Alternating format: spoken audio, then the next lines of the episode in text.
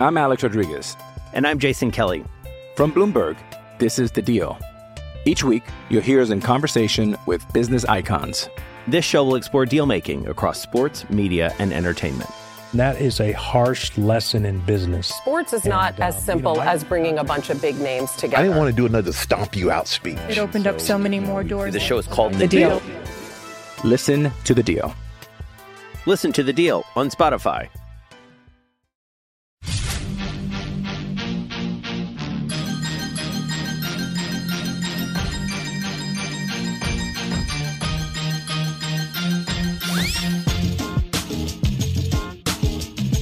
Instant Reaction Podcast, HawkeyeNation.com. Andrew Downs here with you on, I guess, an emotional Monday night here in the state of Iowa. Uh, the Iowa Hawkeyes win against Northwestern 82 to 61 on senior night, the final game inside Carver Hawkeye Arena this season.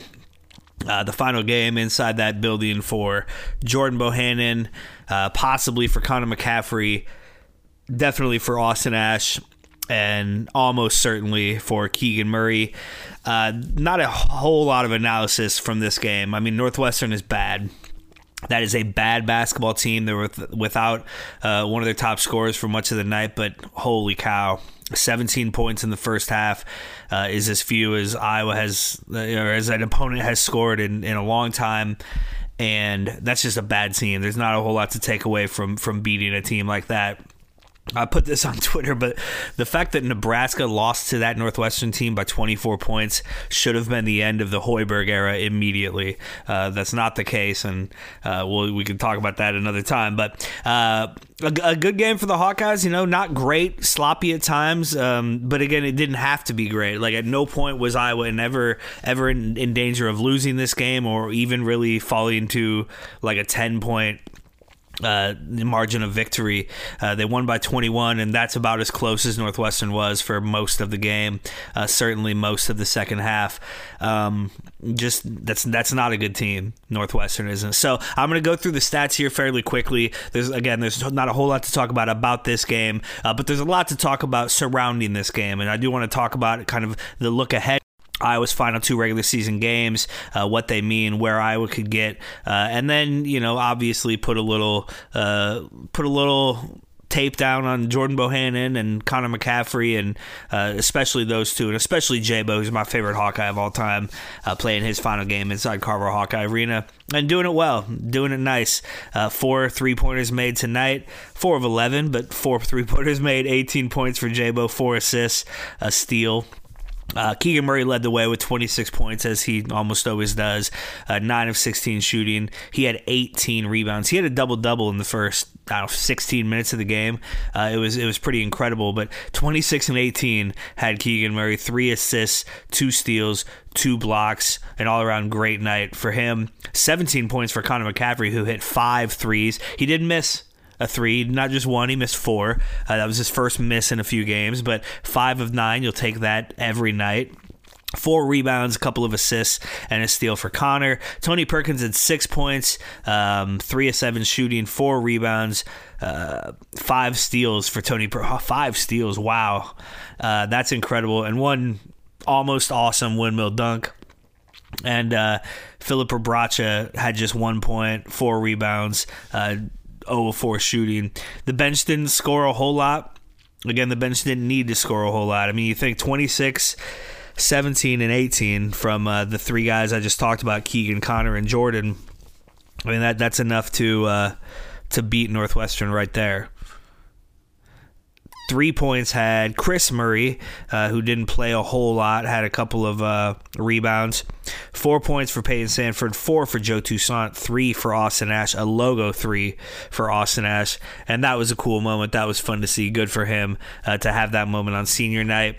Uh, again, quickly, we'll go through the team stats just because I, I always like to do that. I didn't shoot great tonight, twenty-seven to sixty-nine, just forty percent, just under forty percent rather for uh, for the game. Were the Hawkeyes thirty-seven percent from three.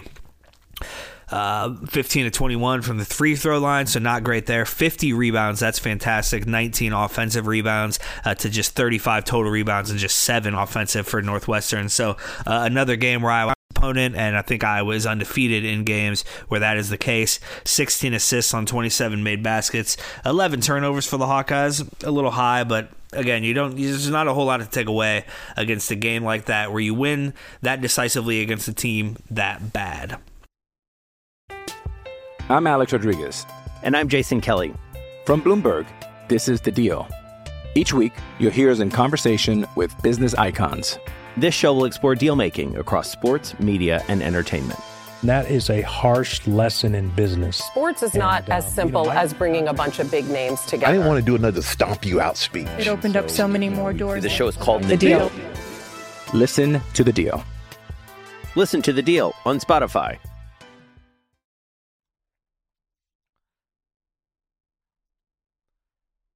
So we look ahead. Two games left on the regular season schedule. They're the two that um, a lot of us have had circled for a while, and they are the two uh, that many of us have had chalked up as losses for a while. I don't think you can do that anymore, at least not confidently. Iowa's on a four game win streak, has won seven of their last eight since that double overtime loss at Penn State. And speaking of that, man, you you wonder this is this just kills you to do, but if they call that travel on that three at the end of overtime, Iowa wins that game. If they don't call that foul against Rutgers on Keegan Murray late in that game, I guess I you know it's hard to chalk that one up as a as a win uh, because it was tied at the time. But man, two more wins and you're in a much better position. One more win and you feel a heck of a lot better about where you are heading into the Big Ten tournament. Uh, but beggars can't be choosers. It's okay. Four in a row, seven out of eight. Uh, it's not not too bad of a place to be. So the two games left. You're at Michigan Thursday night. It's an eight o'clock tip on Fox Sports One, and that's a team that won in Iowa City by five just two weeks ago. Uh, that was really like more like a three point game. Um, they had a couple of free throws late, and and you know Keegan Murray had an open shot late to tie that game up and just just didn't hit it. Iowa did not play well in the second half. Uh, you know that's the infamous um, AD was super depressed after that loss uh, post post game podcast. Uh, but it's been great ever since then. But I think you feel pretty good about going to Michigan uh, Thursday night. Maybe you don't feel super confident that you're going to come out there with a win, but you definitely feel like it's a winnable game. And you know a Michigan team without Juwan Howard, I, I don't know how that will affect or, or has affected them to be honest. Uh, but you know, not having your head coach is you know not ideal, I would say. Um, but this this is a game that Iowa certainly can go in and win and, and playing as well as they have. Um, again, I, I think saying you expect them to win on the road at Michigan, a good Michigan team, a really good program, uh, maybe a tick too much, but I do feel like I do expect Iowa to go in there and give them a game. And I would not be surprised if Iowa comes out of that with a win. And then you go to Illinois Sunday. It's senior night for Illinois. Uh, you know they've they've been a little up and down lately, and you just never know. I don't chalk that game up as an automatic loss like I did a couple of weeks ago, like I have for most of this season. I think uh, it could continue to spark that rivalry between Iowa and Illinois that that has come about the last couple of seasons.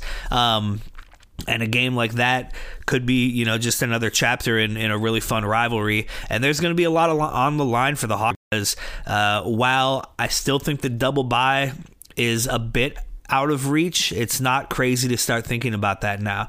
Again, I wouldn't expect it. Uh, but you look at the Big Ten standings, and I was now in fifth place, and you know pretty securely in fifth place because you have Michigan State right behind you at ten and seven. Iowa now eleven and seven in Big Ten play, and uh, and just a half game back of Ohio State at 11 and 6 and obviously you have that head-to-head tiebreaker with now the two teams on either side of you Ohio State and Michigan State. Of course Rutgers a game back from Iowa uh, has kind of come back to earth a little bit and Michigan a couple of games back there as well so you start looking ahead of Iowa in the standings Wisconsin at 14 and 4 is probably un- I mean definitely uncatchable for Iowa right they already have more wins than Iowa can get in the Big Ten regular season I'd say Purdue and Illinois are probably out of reach as well you're probably not getting to third place in the conference this year. But can you get to number four? Can you get to Ohio State? I think you can. Now, Ohio State does not have the most difficult schedule. Ohio State hosts Nebraska tomorrow. If you give Ohio State that win, that puts them at 12 and 6. Then Ohio State is uh, home against Michigan State and home against Michigan. Man, they get three home games to end the year. I think at least one of these, if not multiple of these. I'm cer- certain this Nebraska game is a makeup from a COVID pause. Um, but you know, I mean, that being said, though, it is three games in, in a handful of days, and is it impossible for Ohio State to lose to both Michigan and Michigan State? No. Is it asking a lot? It certainly is. So let's say they don't. Let's say they go two and one in these final couple of games. That puts Ohio State at thirteen and seven. That means Iowa has to win out. If Iowa wins out, they're the two. They're the four seed. They get the double bye in the Big Ten tournament for the second year in a row. I mean, the fact that that's even in play as we turn the calendar to March is remarkable. It's worthy of Big Ten Coach of the Year honors for Fran McCaffery. when you, especially in context, when you consider what this team lost, what wasn't coming back, the development of Keegan Murray, the development of Kris Murray and Tony Perkins, the midseason lineup change, what's done for this team, how that sparked this team to seven of the last eight wins. Uh, how it's changed this team offensively and how it's changed this team defensively, how it's given Jordan Bohannon a second life in his third senior season. Um, you know, Greg Gard will probably win this because I think Wisconsin was picked to finish tenth and they're going to win the league. That's that's fine, whatever. Um, Fran McCaffery should be number two, if not number one. He should get some votes, and I think he'll get some consideration. Chad Leistikow's done a really good job of kind of laying out the uh, the argument for Fran McCaffery on Hawk Central. Check that out. Uh, subscribe to that. Uh, I, I get a lot of good stuff uh, from Chad and from Hawk Central. Um, so it's not impossible to think that Iowa can get there, and it's I think now you got to expect Iowa to be the five seed, and that's that's really really good, guys. That it is historically that's a great season for Iowa, and to do it again in a year where you lost Luka Garza, you lost Joe Wieskamp, both to the NBA, you lost Jack Nunge, you lost C.J. Frederick to the transfer portal. You turn this team over to a really good sixth man role player in Keegan Murray, right? Like a really good role player last year as a freshman, but not not an all American. You turn the team over to him and, and he does what you hoped he would do, and that's grow into this role. This team is playing its best basketball right now. It didn't play its best basketball tonight, but it didn't have to. But this team is playing really, really well. They've found their roles. They found their stride. Uh, you know, we all kind of joke about Connor McCaffery's threes and rightfully so. I've been in Carver Hawkeye Arena this year yelling at him not to shoot. Uh, tonight he got kind of not booed, but like, huh, when he didn't shoot. That's the change that's happened for Connor McCaffery over the last couple of weeks. If he is hitting threes at this clip, this team becomes very, very dangerous. And they already are very dangerous with a player like Keegan Murray, with a shooter like Jordan Bohannon, and with role players like the guys they have around them this team, if they get the right draw, can make a run. And if they play well in this next week and they play well in the Big Ten tournament and they can play themselves up to like a six seed in the NCAA tournament, they could go on a run. And I don't think this is a Final Four team, but it could be a Sweet 16 team. And that's all we want, right? That's all we need. Get that monkey off your back. Get Jabo a Sweet 16. Get Fran a Sweet 16. Get that monkey off your back. Get that stat out of here. The however many years, the this century, the however many head coaches, right? Since I was last 20 or Sweet 16.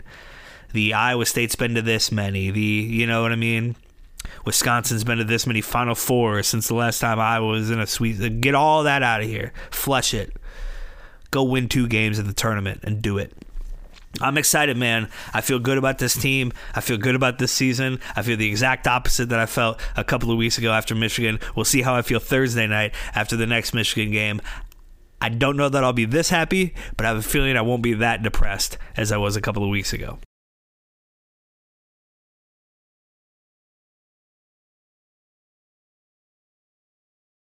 So what can you say about Jordan Bohannon that, you know, hasn't already or won't already be said? a polarizing dude to be sure. Um, although I've always felt like uh, most of that has been unfair. Now he's he, he's embraced it. He's brought a lot of it on himself, and good for him for doing that. Good for him for being himself. The things he has done though, um, for this program, for his teammates, for us as fans, for the sport and that's not an exaggeration, for the sport, for college athletics. He was instrumental in the name, image, likeness stuff. He was instrumental in voicing the inequities in college basketball. He has helped bring along the the or I guess amplify uh, the complaints of the NCAA tournament, the complaints of the, the women at last year's NCAA tournament. Um, he's been a vocal leader in a lot of ways. He's also been, I mean, the most clutch, ice cold shooter I've ever seen in a Hawkeye uniform. The game winning shots from his freshman year against Wisconsin in the Kohl Center, a place that he's watched a lot of basketball games. And just like I mean, it's it's that X factor, the fact that he doesn't go into a fetal position in those moments. It's the biggest shot of your life as a you know 18 year old kid in a gym that you wished you could play in, and you hit it. When the pressure is on, he he makes the shots. Now he's had his bad games in big moments. He's had his bad shots in big moments. To be sure, it's going to happen when you're a six year starter in the Big Ten. But he's consistently been as clutch, as great as any Hawkeye I've ever seen.